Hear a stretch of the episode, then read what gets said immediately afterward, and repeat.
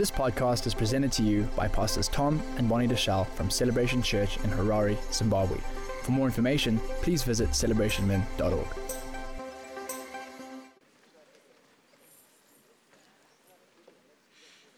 Hallelujah. I hope you're all rested. Last night was a very amazing evening. How many of you were here last night? Uh, you know, uh, the I'm going to speak a little bit about th- this tonight, but uh, the purpose of us worshiping God is that that's what you were created to do. And when you're in the presence of God, that's your ministry. All of you are called into the ministry. Many people think that the ministry is what I'm doing right now. Uh, this is really part of the equipping part of it, but I can't minister to you what I haven't ministered and been ministered to from the Lord. And so we have this idea today, and many young people and many, uh, and, and, and look, I, I, believe education is good and education from on high is better, but edu- having both is best. I believe that. But I, I believe that many people think that you can go to seminary or Bible school and you can get a degree and that makes you a minister. Like it's a profession, like this is something that, yes, uh, uh, you're a doctor, a lawyer, or you're a minister. Uh, I, I don't believe that. I believe that we're all ministers, that God has called all of us to minister to Him. And the best ministers that I know are those who spend time in His presence, and then when they come out of His presence, they really have something to minister. It's not a transfer of information, and the church needs less information and more inspiration, more hearing from our Father. That, that's why these moments when we get together and we spend time in His presence, that's really, really important to us as a ministry. That's really important to us corporately. And it's also very, very important to you as an individual. I don't know if you understand this, but when you spend time in His presence, you become what you behold. And so, what the enemy tries to do is he tries to distract you to keep you from going into the presence of God. He tries to keep you so busy doing everything else. Business and work and children and, and you know and then he'll let everything break and you're fixing things and you're and, and, and before long you're so caught up in this world that you have no time for god. And then things begin to spin out of control. And i know people that have lost anointings lost ministries lost their edge because they got so caught up with this world Hmm? Can, can I share something with you? Taking this time off just to be with Him, taking time off to just be in His presence. Those of you that regularly find your way to early morning prayer or are regularly doing the daily reading program and regularly fellowshipping around the Word of God with other people, regularly bringing Christ and fellowship into your lives you're becoming what you behold. You're becoming more like Him. And I, I tell you, you don't sense it sometimes.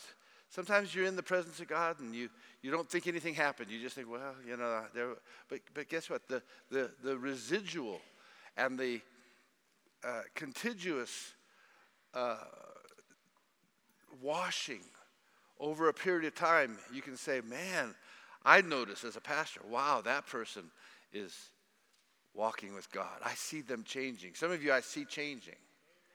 Some of you see changes in yourself. I don't know if you've ever woke up one morning and you look in the mirror and you say, Man, I see light in you. I see you are looking good. And, and, and, you, and you catch yourself reflecting in, your, in the mirror and you say, You're looking more like Jesus. Have you ever seen that? Have you ever seen Christ look back at you? Well, you're not spending enough time with him then minister to you. And today I'm going to take two sessions. And, you know, I, I always feel like, you know, I'm probably the least important person to speak to you. Uh, we have so many great speakers. But if it was just about speaking, then I would, uh, like I say, if it's just about information, then uh, we're probably, uh, there's a lot better people that can impart the information. And, and, and, and although I'm going to give you information, I, I really am hoping that I get to impart something to you today. I'm hoping that you'll hear something. And because you're the prayer leaders and because you're pastors, I'm, I'm, I'm, instructing you a little bit differently because I'm trying to set the framework for our prayer movement, set the framework for where I think God is taking us as a ministry, and set the framework for how uh, I, I believe our next steps should be. And I, and I do that by going back and reflecting on where we've come from, as well as trying to project where I think God wants us to go. And so let me, let me go back in history a little bit and let me just reflect a little bit on Zimbabwe. Uh, when, when I look at our nation, uh, the picture isn't very nice. I, I, I, don't know about you. Maybe, maybe you think see differently than I do. Maybe you think that this is just a wonderful uh, expression of humanity and that this is just the greatest country in the world. And I, and I think, you know, in, in, in many ways, the people are wonderful, but uh, the way we govern, the way we treat each other, and the, uh, the level of uh, what I would call uh, deeply disturbing activity in the country that is contrary to uh, the picture of God's kingdom, it, it, it, it, it, it doesn't really augur well in my spirit. It's not what I had hoped for.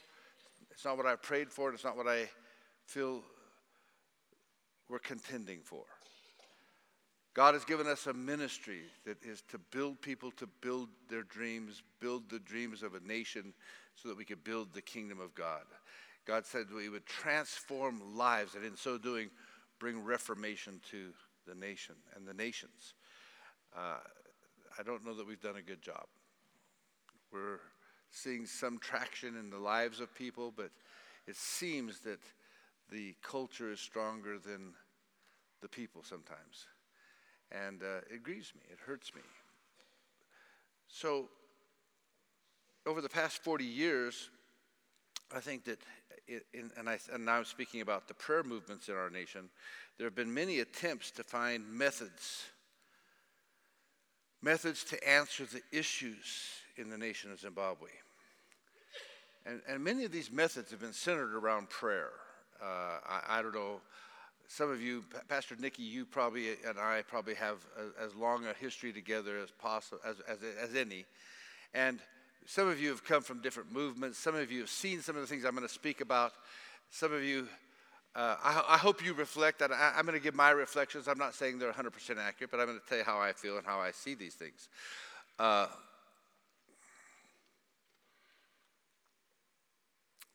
We've had many major ministries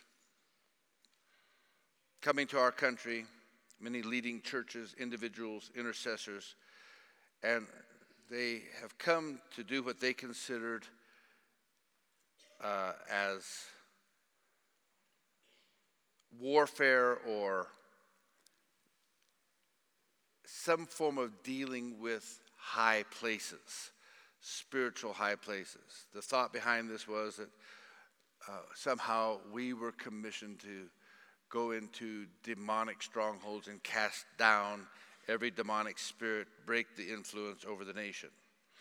We've had prayer mapping conferences uh, that have lasted weeks. We've sent people scurrying throughout the city, throughout the country, uh, we've identified every brothel, every bar, every Masonic lodge, every cult and witches coven.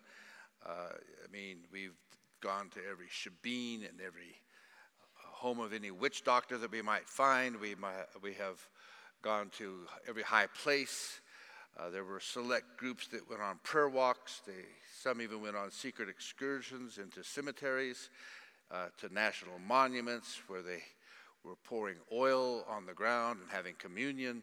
Uh, and these were used to supposedly somehow cleanse the land or purify the land.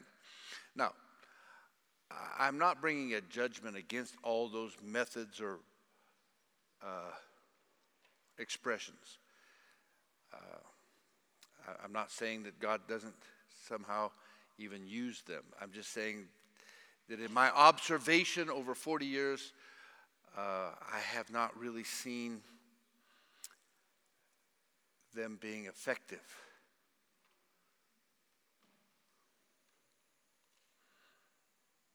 And my observation is that many of those that were involved themselves in these practices, many of them became disillusioned and eventually were spiritually shipwrecked. I think of many pastors that are no longer in the pastorate. I think of many of the people that were the so called purveyors and leaders of these very targeted things that are no longer even in the church. Some of them have no, are, are no longer even praying. And I'm saying this cannot be the fruit of God's leadership. These people, and here's my, here's my observation. I believe that when you focus more on the power of the enemy than on the power of God, you find yourself getting into trouble. You see, I, I believe this. I, these people spent, although they spent a lot of time dealing with or trying to dismantle the enemy's power, the fruit of answered prayer is sorely lacking from the scope of our 40 year history in praying these types of prayers. During this time, we saw our nation progressively deteriorate throughout most sectors of our society, most notably economically, but also in the health sector, in the education sector, in farming, in banking, in business, and most notably in our civil service and in government. The inability to manage, the inability to correct, develop, or even build or rebuild or care for infrastructure. During this time, prophecies proliferated, declaring, and I don't know about you, but you know, declaring turnaround times, and uh, the nation would be having certain prophecies. I remember as far back as the year 2000, uh, even before that, uh, prophecies declaring that the current leadership at the time would be removed within six months. Then within six years. And then, you know, there were all these well meaning prophecies. And, and, and, and, so I'm just trying to be honest. I'm saying we have to look at ourselves. If we can go forward, we have to look at where we've been and see how effective is our prayers. You know, when God gave me the message on surgical prayer, when God began to teach me and, and have us go into domain prayers, my thrust was bring the newspaper with you when you, when you pray. In other words, we should be seeing the answer to our prayers in the newspapers if we're doing it correctly. And, and, and so the whole focus of, you know, going onto enemy territory and fighting the enemy, I, am not sure that that's the right focus, okay? Uh, and I think it's very important that if you're going to set fixed times and years, uh, I think that we need to hold ourselves accountable to that. Uh, I think, unfortunately, in our country, the years have rolled by, the situation continued to deteriorate, and in the eyes of most prayer leaders and most pastors, uh, it discouraged us. I, I, think of churches that led prayer movements that don't even have people praying in them anymore. I think of, and, and, and that's why, you know, some people get upset with me because I'm not so fast to move towards these massive expressions of prayer. I don't believe that prayer is something that you can just do. I think it's something you learn. I think it's, it, it, it's birthed out of deep relationship. I think it comes out of growing understanding. I think that you move into spiritual realms and you are transformed in those spiritual realms. So, my observation is that it's not our responsibility to go looking for, the, for enemies. It's not our responsibility to move onto enemy territory. And you say, well, wait a minute, how do we advance the kingdom if we don't move on to enemy territory? Well, I, I think the emphasis isn't to find enemies and go looking for enemies as much as it is for us to advance kingdom principles and advance the kingdom of God. I, I think we can get our focus wrong. And as we advance God's kingdom and we begin to penetrate into the various domains that He's given us, and we have uh, the aim of establishing the domain prayer that we've talked about, or whatever we call them today. Is it what? It's seven or ten mountains? Uh, you know, uh, the seven mountains. I mean, I, I, believe as we engage in those things in the domain and the sphere of responsibility that God gave us, there'll be plenty of opportunities that will arise for us to deal with the opposition that's at hand. I don't ever see Jesus in his ministry looking for demons. I don't ever see him going into the strongholds of enemies. He didn't go there to try to rout out devils. What he did was he simply, the Bible says, being full of the Holy Ghost, he went about doing good and healing all who were oppressed of the enemy. And wherever he went, oppressed of the devil, he said, wherever he went, the devil would manifest himself as he went. He wasn't looking for devils, they just manifested in a response to the truth and the power of the gospel and the light of the, of, of the Holy Spirit that was on the inside of him. Can you see that there's a little distinction there that I'm trying to make? See, I believe that choosing to chase the demonic strongholds became a distraction in our nation to establishing the kingdom of God, to establishing the practice and rule of the kingdom in our individual lives, in our families, in our churches, and in our businesses. You know, I, I had taught the, the message that you become what you behold. I know this if you behold the enemy, if you behold how strong he is, if you spend your focus studying and seeing how strong the enemy really is. And I'm not saying you shouldn't take some time to find out about certain things. I think we need to know how wicked this world is. I don't think it's wrong to, to look there. But if you focus on that, if that becomes the focus of your life, if you begin to only focus on the evil, pretty soon it becomes overwhelming and you will begin to be like the Israelites. The Israelites had an enemy, and every day he would come out, and every day they would focus on him. Every day they would array themselves for battle. And for 80 days they went out and they listened to the enemy, and they looked at the enemy, and they heard what the enemy had to say, and it paralyzed them from doing anything against that enemy. Until one little boy who came and who'd been in the presence of Almighty God who had been worshiping and looking over a few sheep. He came and he ran out with the armies, and, and they, of course, ran away from this giant who gave his speech for the 80th time. And David said, Hey, well, what, what, what just happened here?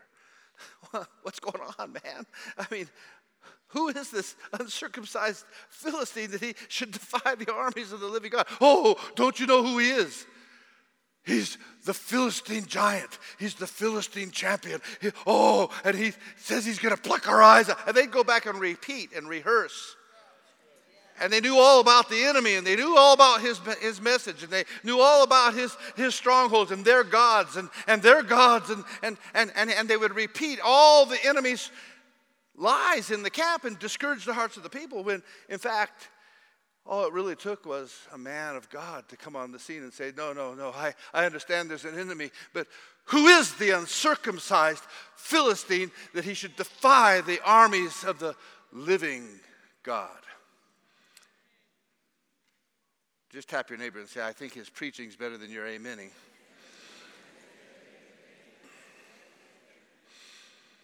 You see, our mental and emotional awareness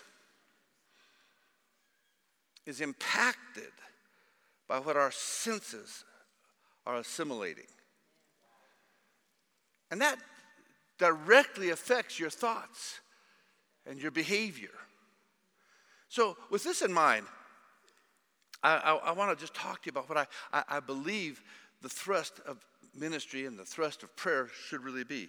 You see, with our mandate, uh, that, God gave us as a ministry, that gave me to effectively and measurably bring about positive kingdom changes, beginning in Zimbabwe, then branching out into the five nations of Central Africa, and eventually shooting through the world, I realized that there had to be something in these teachings, all these teachings that had come forth. I mean, and that's why I don't want to discount them because some of you've had some meaningful input, input and I believe God did give you strategies to tear down those things. I just think we got overemphasized.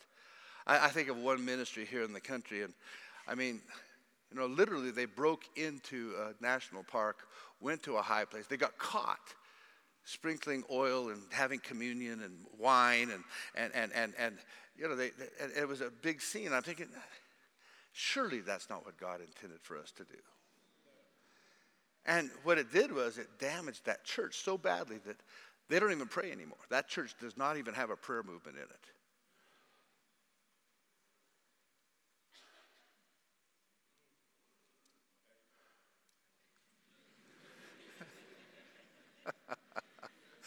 well said, well said, well said.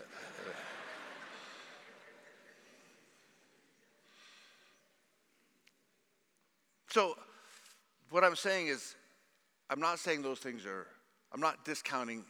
Look, I don't discount anything that has some truth in it. But what I, what I guess what I am saying is that I believe that we can have a wrong emphasis sometimes, or we can get focused on the wrong thing and it can distract us. So, if we are in fact to have dominion on the earth, I felt like there would need to be some control over the heavenlies in order for us to have power on earth. Uh, that was the idea that I had uh, around the idea of air supremacy. When God showed me the picture of the U.S. forces having air supremacy, they could do what they want to when they controlled the elements of the air. And so I felt like what prophetic and intercessory ministry was, was somehow for the intercessors and those of us that pray, is to try to have some kind of an air supremacy that we could then carry out the work of God on the earth. And, and, I, and I believe that part of the answer lies in an all too familiar scripture that I think sometimes we just take for granted and we just kind of think we understand it. And it's found in Matthew 18, the 18th verse. It says, Assuredly I say to you, and you can put that up. I think you still have the scriptures from yesterday, yes. Assuredly I say to you that whatever you bind on earth will be bound in heaven and whatever you loose on earth will be loosed in heaven. Again, I say to you that if two agree on earth concerning anything that they ask, it'll be done for them by my Father in heaven. For where two or three are gathered together in my name, I am there in the midst of them. Now, this is a very powerful passage of Scripture. There's so many elements in it, and, I, and I, I can't go into all of it today. But first of all, let me just touch, and this is a sidebar. But let me just touch a little bit about the element of the where two or three are gathered in my name. The idea behind this is what the Apostle Paul called the ecclesia. Jesus came, he taught this, he, he instructed the church by ecclesia. You have to understand that in Roman times, the Romans had a Greek word called ecclesia that uh, really spoke about the way they governed.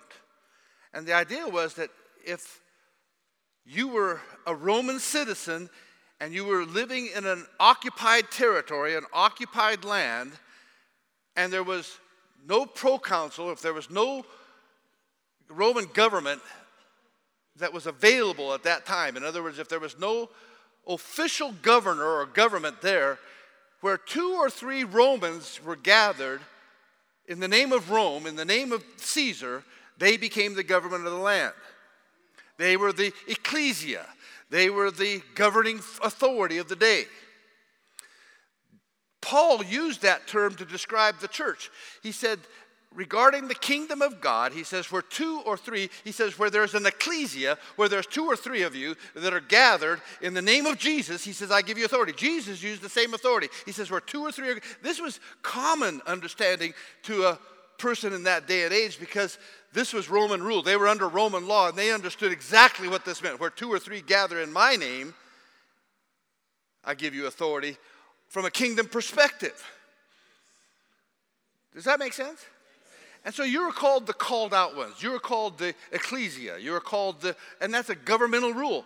So when you pray, you have to understand that you're in this world, but you're not of it. And that you're here to enforce Satan's defeat. You're here to enforce kingdom rule, and where two or three agree, it's given to us of our Father who's in heaven.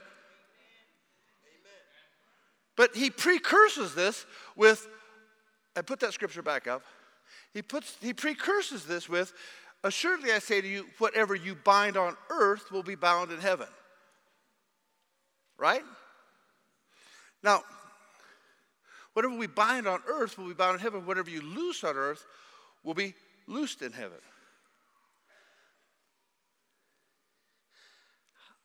I, I think we have to understand where our authority lies. I think we have to understand about binding and loosing. We spend a lot of time on the binding aspects of the scriptures in regard to binding. Binding. Uh, I, I grew up in a movement where we learned about binding and loosing. And, you know, somebody would say something, I say, I bind that. somebody say a negative word, I bind that. I bind you. we were binding everything. We, we, we, would, we, you know, you sneezed, I bind that. The flu's going around, I bind that. I mean, literally, my whole early walk with Christ was binding everything. If you were negative, I bind you. I bind it. I bind. I, we, and, and, and, and, we saw uh, something to bind around every bush. We were the binders. But I, I feel like sometimes in prayer we're binding, but we forgot to loose. We've neglected the loosing of things. And our emphasis has seemed to shift from binding things on earth to binding things in heaven.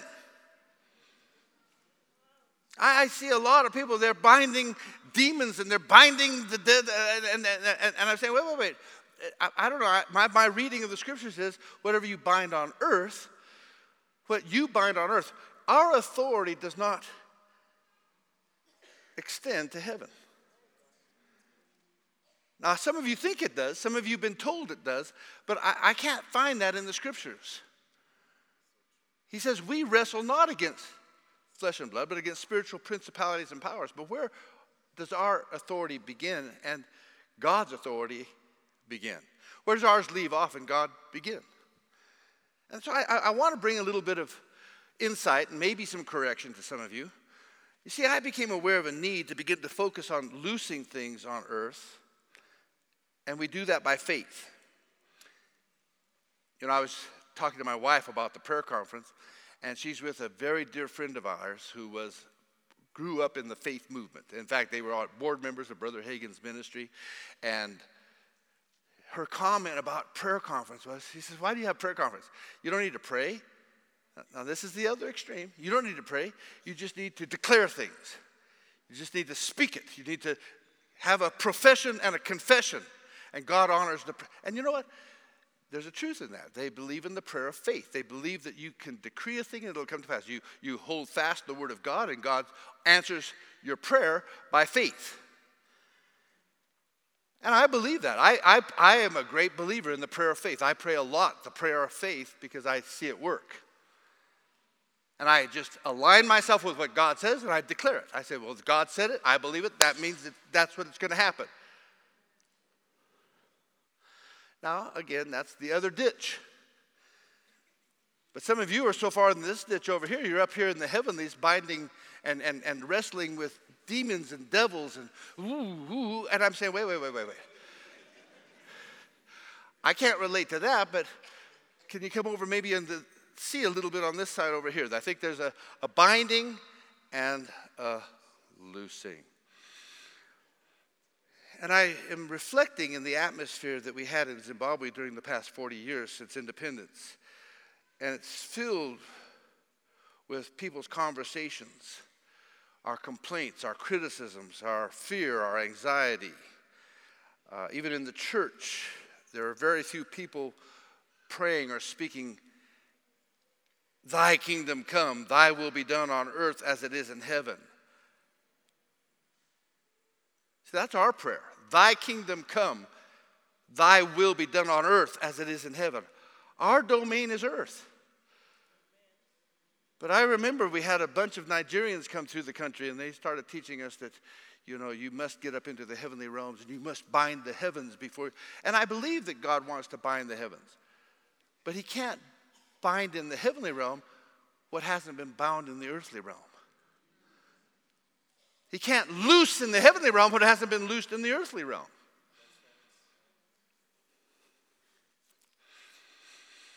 Hmm. So I began to realize that the key to penetration centered around the way we speak the way we pray. As we came into this year of pay, I'm thinking, wow, we, I think it's very important that we understand that what we speak has a bearing not only on earth but in heaven. That if God is really going to make this the year of the spoken word, that we better know what we're speaking. And it has to do with both binding and loosing. It's both. If we change the way we spoke, or if we change the way we speak and the way we pray, both individually and corporately, I believe that we will begin to see kingdom rule established. You see, the creative power of the tongue is what God revealed throughout Scripture. It says that He created by speaking.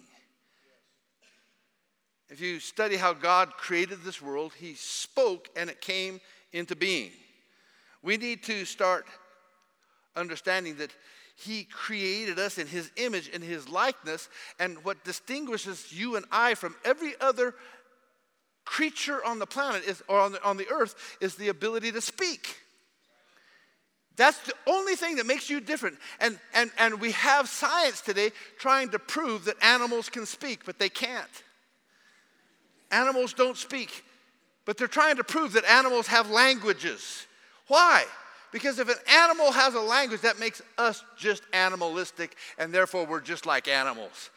But the truth is, we are not anything like animals. You and I are so far above, we are the apple of his eye, and God gave us an ability. He says, Look, not only have I given you the ability to have language, I've given you the ability, like God, we are not God, but like God, we have the ability to imagine and create through imagination and through language a world around us.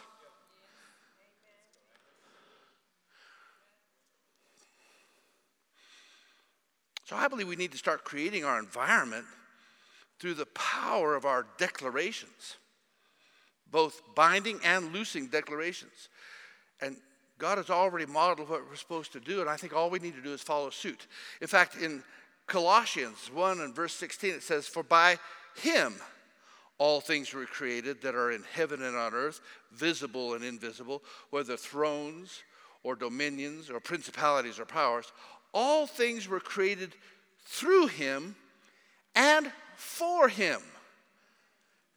You know, let me just go on a little sidebar here. I get really nervous with my fellow believers when we give so much credit to who the devil is. It's almost like we have this picture of God and the devil are having a war, they're fighting each other. You know, the devil, he's out to get God, and God, you know, God's nervous. No, all things were created by God. Whether thrones or principalities or powers. Even the devil was created by God. Did you know that? So when you think of this warfare that goes on, understand this that God is way up here. Way, and down here somewhere are angels and fallen angels. And, and, and there's a warfare in that spiritual realm. And then man and redeemed man is in the mix.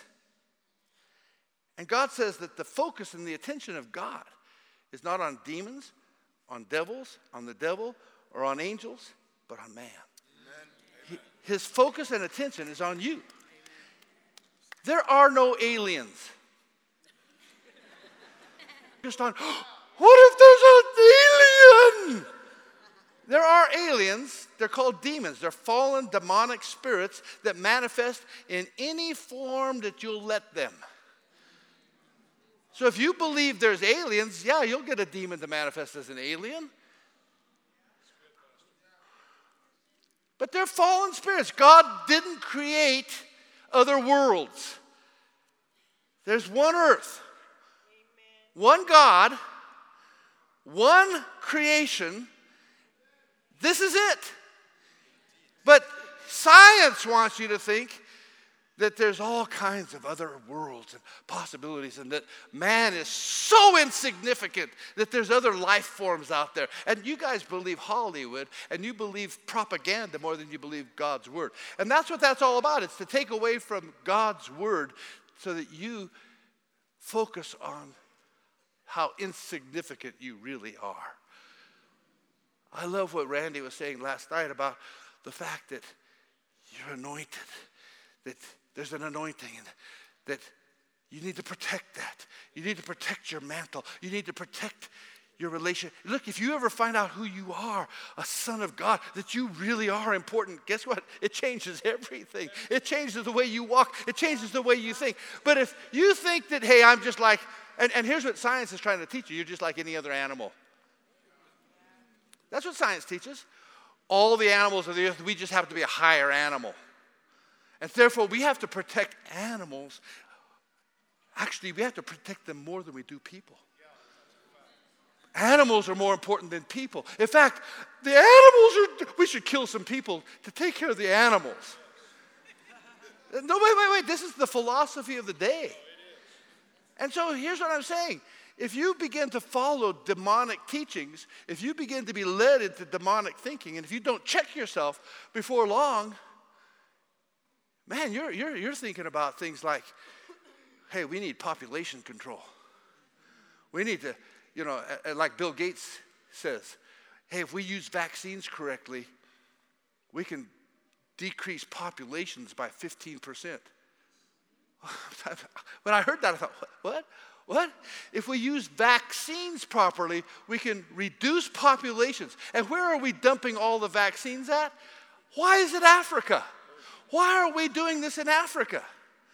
Why are you giving your daughters this human, pep, what is it? H, HPV virus. Why? That thing has not been proven. Some doctor says, oh, yeah, we should. Oh, and, and, and what happens if it's causing sterilization so that they can reduce the African population? Oh, yeah, 20 years later, we wake up and say, oh, we're so sorry. Uh, and, and, and, and you don't think that's what science is doing today? How many miracle drugs have come out now there's billion dollar lawsuits? Oh, we're sorry. yeah, you know, uh, we didn't do the right tests on that. And, and, and yeah, 20 years down the road, 30 years down the road, we're finding out that, yeah, that's why your children have autism. That's why your children have this disease. That's why, oh, this autoimmune deficiencies and, and all these things that are the byproduct. Oh, this is why cancers are there. This is, and, and, and oh, we're finding out that these were manufactured.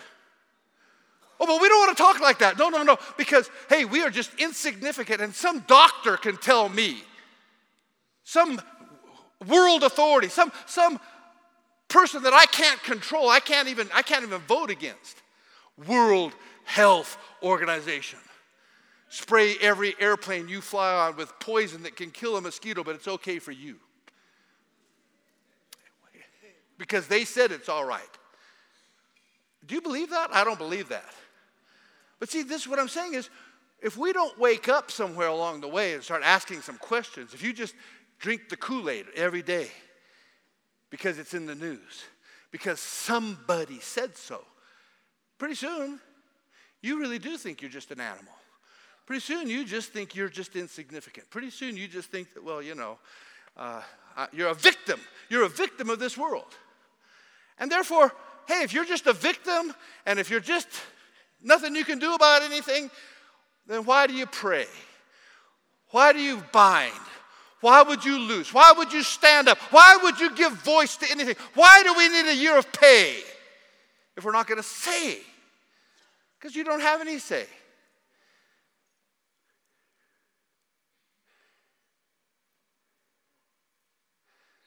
Did it get quiet in church here? And this is, this is the problem that I have with our education program. Because some of you are having cognitive dissonance right now. You're sitting there and say, well, that's not what they taught me in the book. That's not what they taught me in school. That's not what, the, that's not what conventional wisdom is. Exactly. Exactly. It's not conventional wisdom, it's godly wisdom. But that's why you have no power. That's why you have no say. That's why you can't stand up to any authority because you're so worried about getting the wrong answer. You want straight A's. Straight A's just doesn't rock the boat, doesn't ask, doesn't question, just, well, they say that we came from apes. So I guess we came from apes. A plus, A plus, God, congrats. Oh, you're smart. You are smart. Give that person an A plus.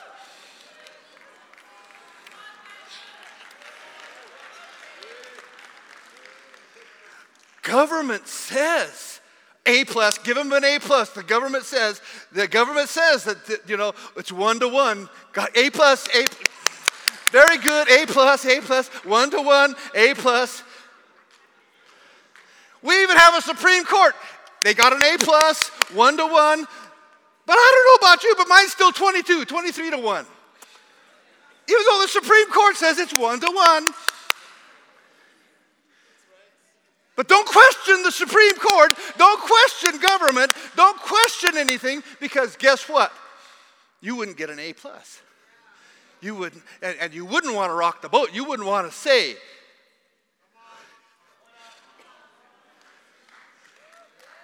But you want authority in the heavenly places, and you'll go out and you'll wrestle some demon that you can't see and you don't even know anything about.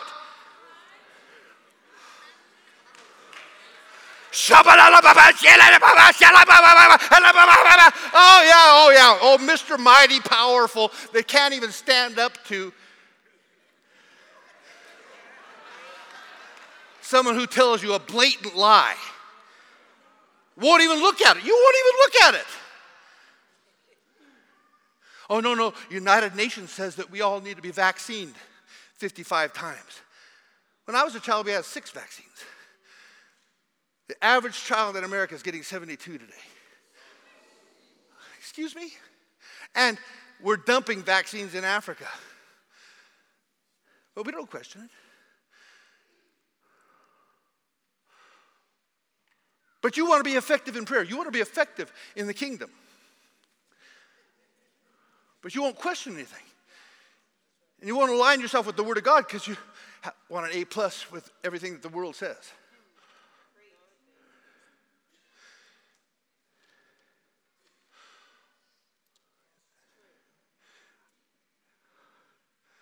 Some of you are asleep. You're asleep. You're sound asleep. You actually believe that the newspaper tells you the truth. You actually believe that what you watch on television is the truth. You actually believe that most people have good intention towards you. It's not true. The Bible says the whole world lies in darkness. And you're supposed to be the light of the world. And where does that light come from? It comes from the Bible. But let me tell you something. Some of you conflict every single day of your life. You read the Bible, it tells you one thing, and your straight A student tells you another thing. And you go with straight A student every time.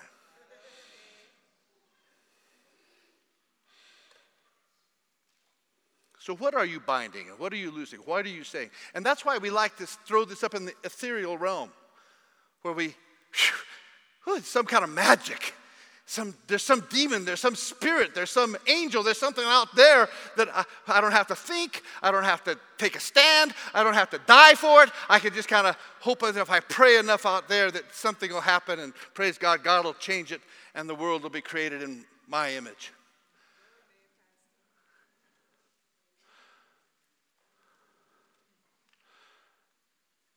I don't know if that's preaching or just a rant.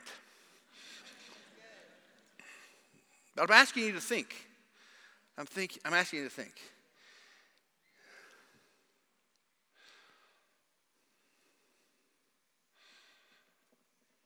So I believe as we apply kingdom speaking and kingdom prayer, both personally and corporately, that that is how we begin to establish kingdom rule in our lives. You see, only when we can move from a position of strength are we going to be able to bring about transformation and reformation and bring about the kind of influence over the spheres that God has given us authority in. I have a few young men and women in the church, and you know, they are they've been elevated. They get into positions of authority. And, you know, they, they work their whole lives so that they could get into these positions of authority. And when they get there, they realize they don't want what they got.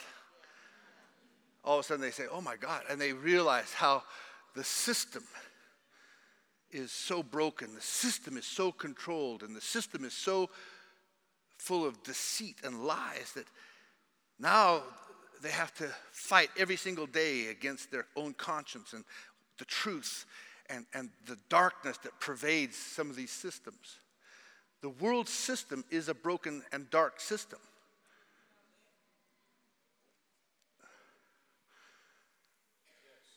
And guess what? Often they come to my office and say, what, what, We never knew. Nobody ever told us. And they have this kind of Alice in Wonderland view of life. Oh, if I can get this position. But what happens is when they finally get the position, guess what? They find out that they went down the rabbit hole. And it's surreal. Anybody know what I'm talking about? You see, here's what I want you to understand something. You can only lead people where you have been, and you can only influence what we ourselves have experienced.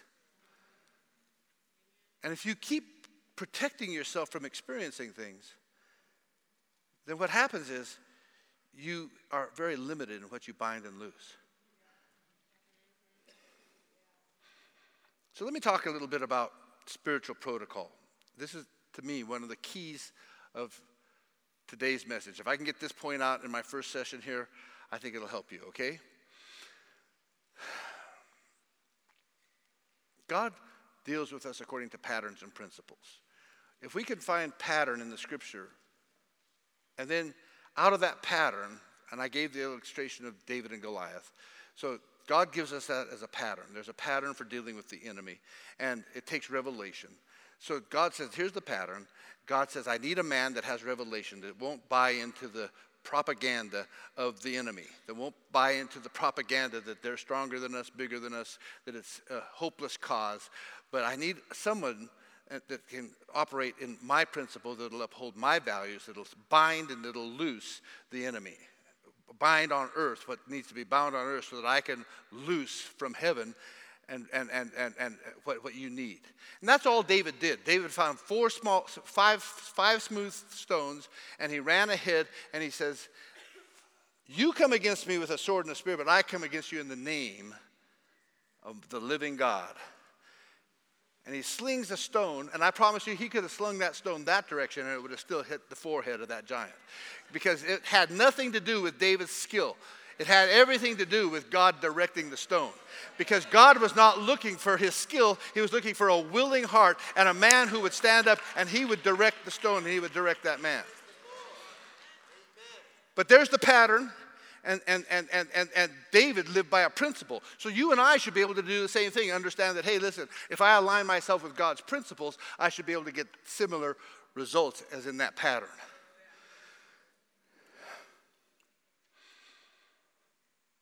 So God lays forth a principle and a pattern in Deuteronomy where God tells the children of Israel how he's going to let them conquer the land that he's giving them. And in Deuteronomy 7, verse 22, it says, The Lord your God will drive out those nations before you little by little.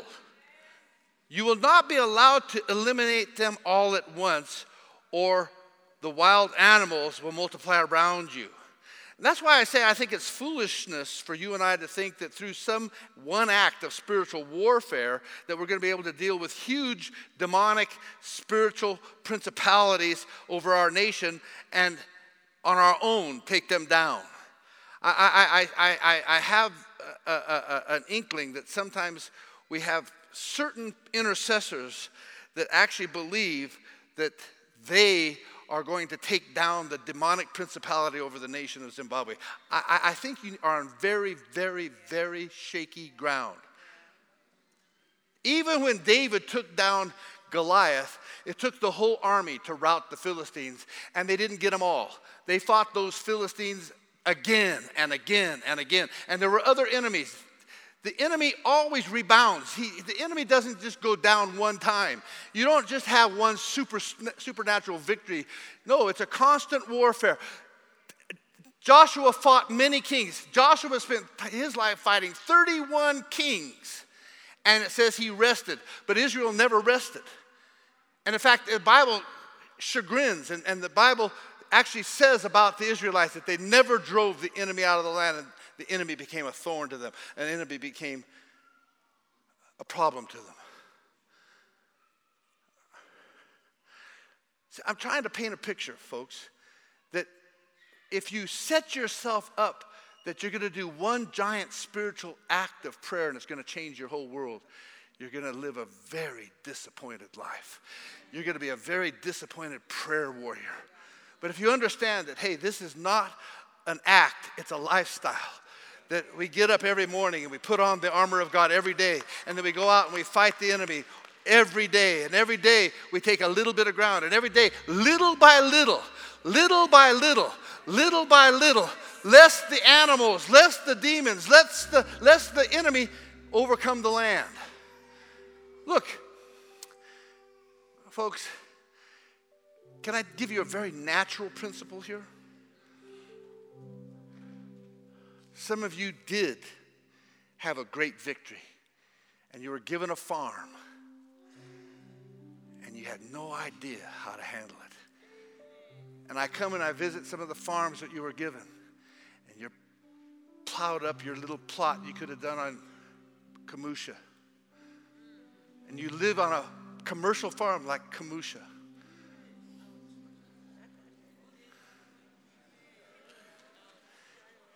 Now, I'm not chiding you. I'm not saying you shouldn't have a farm. I'm just saying, think about it. You don't become a farmer just because you have a farm.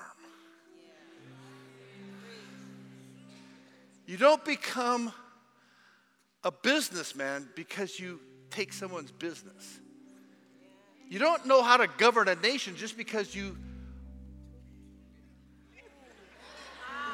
have a title. But you know, we, we, we, we love this. Who are you? Minister. Minister what? Minister of what? I think I told you the story of the when independence came and in the church we had all these young people. They were all going to be president or they all wanted to, and, and, and, and so you began to get the pecking order. After you saw there were 50 people that were going to be president, the next president, you realized, well, maybe I can't be president, so I'll be I'll be the minister of home affairs. I'll, I'll be the minister of transport. And, and I'll never forget there was one kid that just kind of rubbed me the wrong way. Have you ever had a personality that just rubs you the wrong way? Well, this kid rubbed me the wrong way. And every time I'd see him, he's boasting that he's going to be the next minister of transport. Transport. That's my president. And, and I, I understand, hey, we were immature, young. It was exciting. We had independence and we had the possibility, and, and God does allow us to, to create those, them, those memories. But I'll never forget, I think a couple of our, our brothers are here. They saw me. And this kid finally said it one last time, and I said, Come here. I said, Come here. I said, come with me. I said, Just come with me. He comes sheepishly behind me. And I, I had the Spirit of God on me. I have to tell you, this was the Spirit of God. And he comes walking behind me. And I said, Show me your car. We walked of the parking lot right out here. Show me your car. Show me your car. And the closer we got to his car, the more shrinking he became. And I looked at this car. Not only did it have one pancake wheel, it had two pancake wheels. Not only was it filthy, it had never been polished. Not only could you not see through the windows, they were greasy. Not only when I opened up the car door was there gaping holes where there used to be radios and things in the front of the dashboard. It was wires and, and, and, and then back then, everybody could afford to go to then it was Chicken Inn. There was no Nando's yet. And there were Chicken Inn packs and, and Coke bottles and, and, and crap in the back of the car. And the car stank. And I said, Open the trunk. Oh, I should never have asked that. I should never have asked. I said, And you can't even take care of your car, but you're going to be the minister of transport.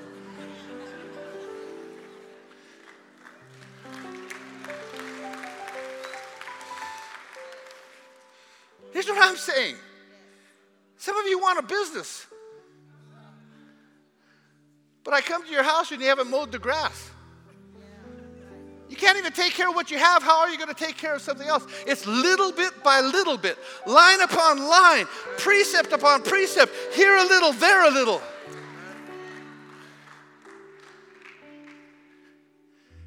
I'm sorry. I, I, I wish that it translated. But I heard a guy say this. He says, if you're a lizard in Zimbabwe, you won't be a crocodile in London.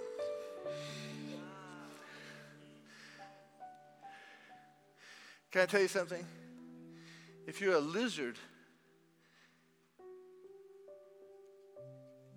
in the basic natural things that God's given you, you're not going to be a crocodile in the spiritual realm.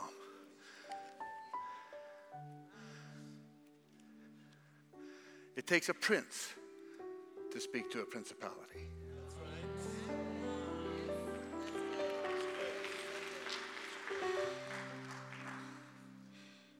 And you know, I, I, I, know that, you know, some of us are so prideful that we think that, hey, because you pray all night, God owes you.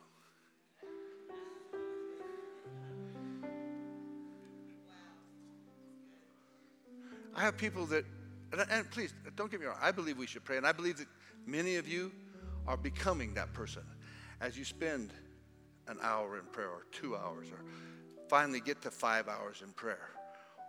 But let me tell you something if you have five hours in prayer at the prayer altar, but your children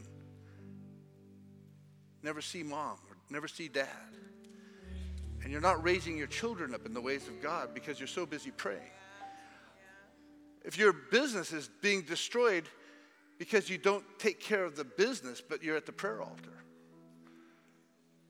then I'm saying I think that there's something wrong here because we're allowing an enemy into our life and we're violating certain principles. God is holistic. It's not all about prayer. It's not all about intercession. It's about holistic life.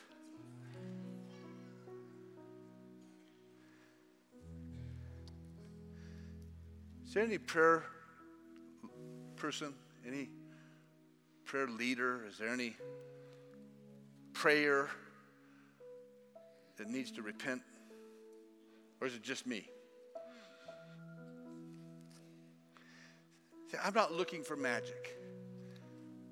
Here's what I know the more I pray, the less I speak. The reason some of you like to talk so much in prayer is so you don't have to hear what God has to say.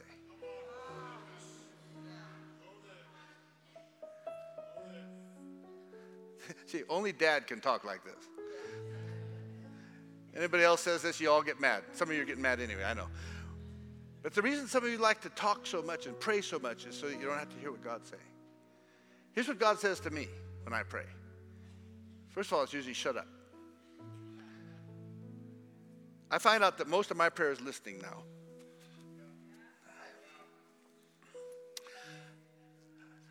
My posture for prayer is either sitting,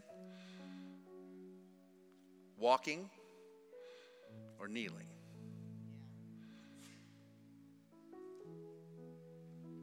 But I'm spending lots of time just saying, hey, God, you know what? My ideas aren't really as important as yours. What I think really isn't as important as what you have to say. And, uh, you know, I'm afraid to hear what you have to say to me.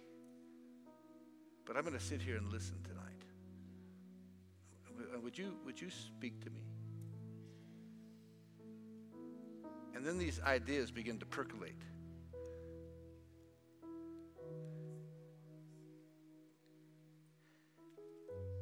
He'll say something like, uh, You were a little hard on your wife today. Those words you spoke weren't tempered with salt and grace. You were pretty direct. I bind that in the name of Jesus. I bind that. I bind, I bind that.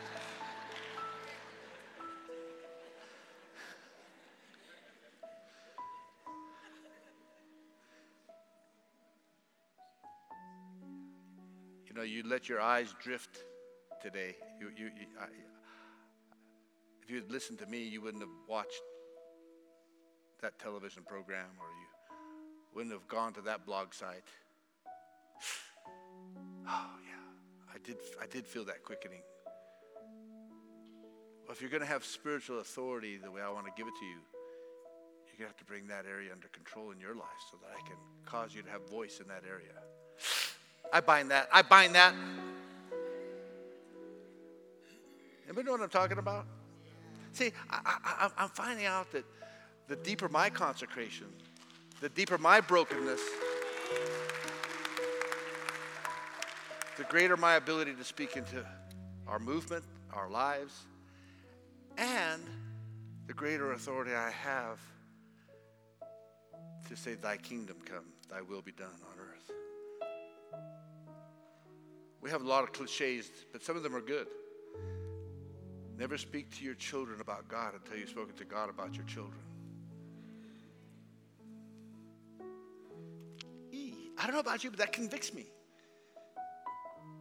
Never speak to your staff about God until you've spoken to God about your staff.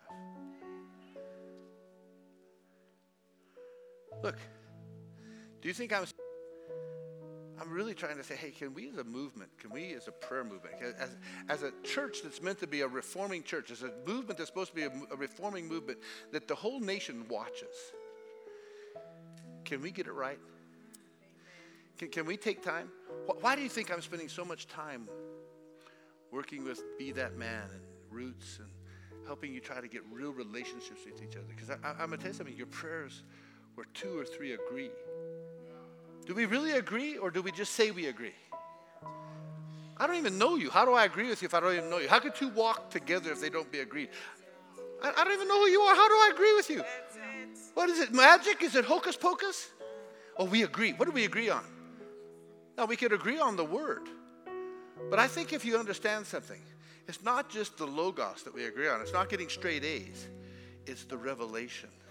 It's that I know this. I know this in my heart. Come here, my sister. And let me tell you something where I've seen great miracles, the reason you got your healing wasn't because you had some kind of head knowledge, but you came and you said, I sense this. And yes, you still had fear, right? But you know, did you know you can have fear in your mind and have faith in your heart?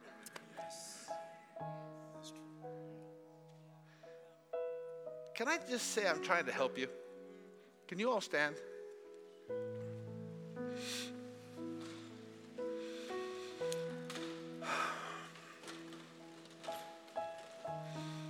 Just tap your neighbor. Say, I have no idea what that guy up in the front's talking about.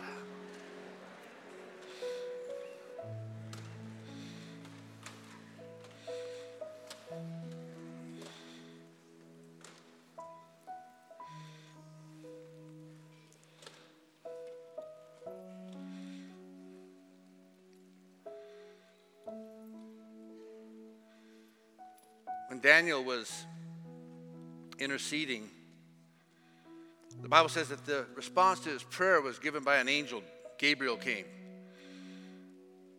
And his response was this He says, The prince of the Persian kingdom resisted me 21 days. Then Michael, one of the chief princes, came to help me because I was detained there with the king of Persia.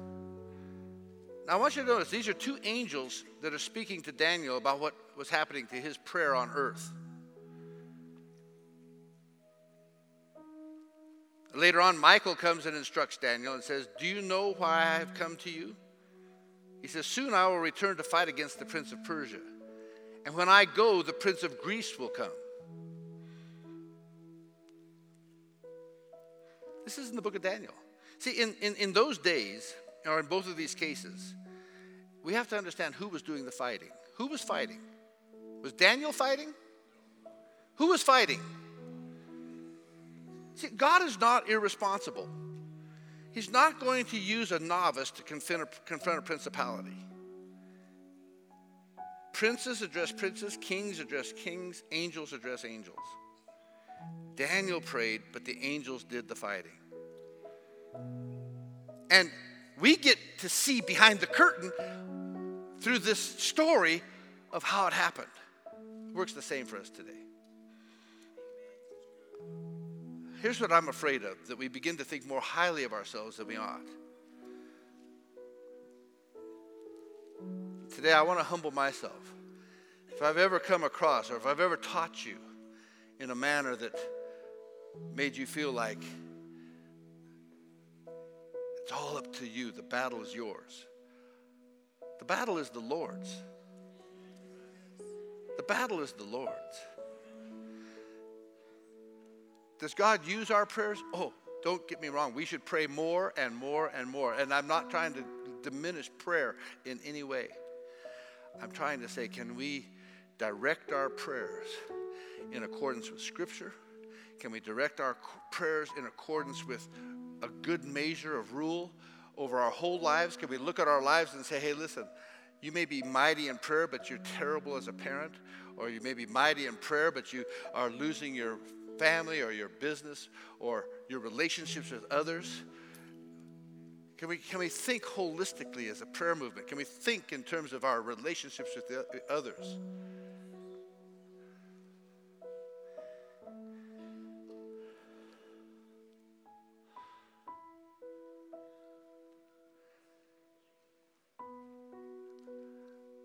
Know some of us feel like we have fought demons, and you have.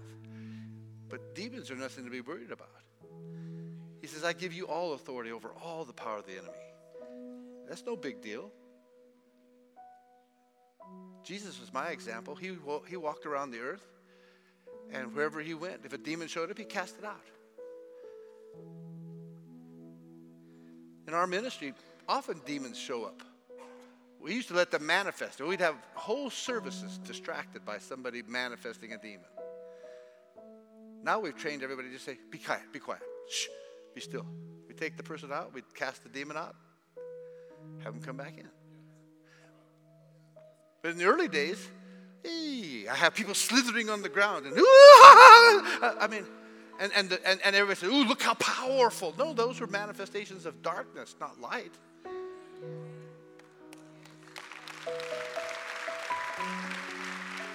And, and, and, what did it do? It brought fear in the hearts of most people. Look how powerful the devil is. The devil's powerless. Be still. Be still. In Jesus' name. Be still.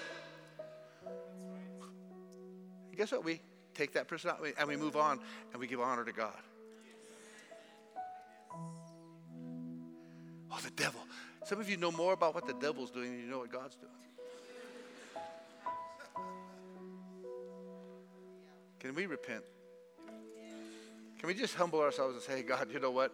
And, I, and you know what? If, if you feel condemned, I'm not condemning anybody. I'm just saying, hey, I've been there. I've prayed at times when I thought I was a big deal. I'll tell you what, I'm not a big deal. But God is a big deal.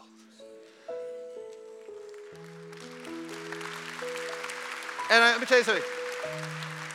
The Holy Spirit's a big deal. And He lives in you. And He'll teach you all things, He'll guide you into all truth. But truth is scary sometimes because it goes against what I know. Anybody listening? Let's humble ourselves under the mighty hand of God. Heavenly Father, we come before you right now in the name of Jesus. Father, I ask you to forgive me as the head of this ministry. As I bring myself before you. Father, for any ironic error, wrong teaching, wrong emphasis, Father, where we have taken upon ourselves more than we should, where we actually were prideful in the fact that we were powerful, when in fact you are all powerful and you are almighty. Father, we thank you that we are your sons and that you said that you would fight on our behalf, that you would protect us, that you would keep us. We thank you that we can be hidden in Christ, that it's Christ who's already won and defeated our enemy. Christ has paid the full price. No weapon formed against us can prosper because we're hidden in Christ. And let Christ be seen and us be hidden. Let Christ be big and us be small. Let the Holy Spirit be used.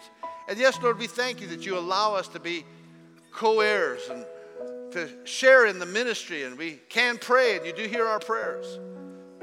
But Father, we also repent because we have prayed and we have prayed and we have prayed, and it seems in some ways to no avail. Father, even as we've prayed, it seems like corruption is worse, governance is worse, our conditions are worse.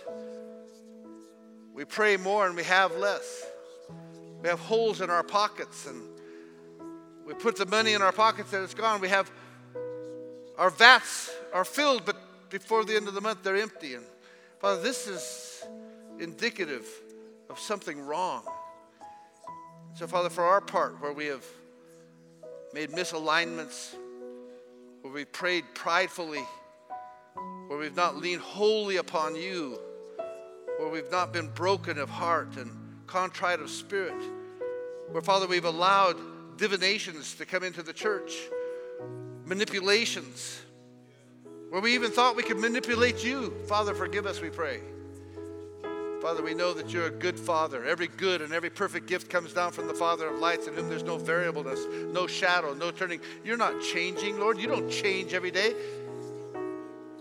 You've already declared your will, you've declared your purpose. And so, Father, we simply want to align ourselves with your purpose and your will. So, yes, Father, we believe in binding, that we can bind on earth the works of demonic activity and principles, but we can also loose. So, Father, we bind demonic activity in the hearts and minds of our leaders. We bind them in Jesus' name. But, Father, we loose a spirit of revelation, a spirit of life. And Father, we loose godly counsel. We thank you that we loose a spirit of understanding, a spirit of wisdom. Father, we thank you that we loose your children to have voice in the atmosphere. We loose your children to begin to speak and, and be heard, Father. We thank you that the, the, the cloud is being removed, and Father, that light is penetrating darkness. We thank you that your light is stronger than darkness. We thank you, Lord, that wisdom prevails, and we thank you, Lord, that knowledge and understanding of spiritual things will be voiced in the marketplace, will be, begin to be voiced in our halls of justice, will begin to be voiced in the halls of our doctors and, and, and uh, offices, in our hospitals, and our medical practitioners. It'll be begin to be voiced in our government. That, Father, voices will rise and that men will hear. Father, we lose a spirit of understanding. We lose a spirit of, of, of, of, of wisdom. We lose a, a, a spirit where light prevails and darkness is curtailed in Jesus' name. We bind the influence of darkness, but we loose the spirit of life and light in Christ Jesus. Are you beginning to get a picture? Father, forgive us for thinking that we had to take down the devil. You already did it.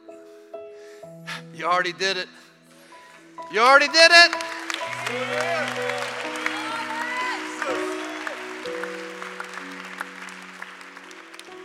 Yours and ours, yours and my job isn't to destroy the work, to, to, to destroy the work of the devil. Jesus said he came to destroy the work of the devil. Ours is to enforce his defeat. Ours is to speak the truth. Ours is to speak life. Ours is to, to, to, to declare goodness and righteousness and His word and peace. And, and yes, when you pray, you're declaring, Thy kingdom come. What is His kingdom? Well, your, all His kingdom values. Thy will. What is His will? His word. You declare His word in the situation on earth as there already is in heaven. It's already been taken care of. God says, I've taken care of it. He says, enforce it on the earth. Just say it. Just begin to speak it, declare it. Let's just pray a little bit. Why don't you make some declarations today? Why don't you get two or three people where two or three agree? Get two or three and begin to agree. Find somebody, agree with them. Say, hey, let's let's do let's let's do some binding and loosing here. Let's loose a little bit. Let's bind a little bit. Come on, find two or three people. Begin to bind and loose. Do kind of emphasize loosing a little bit more than binding today. In Jesus' name. Father, we loose spirit of wisdom. We loose the spirit of might in Jesus' name.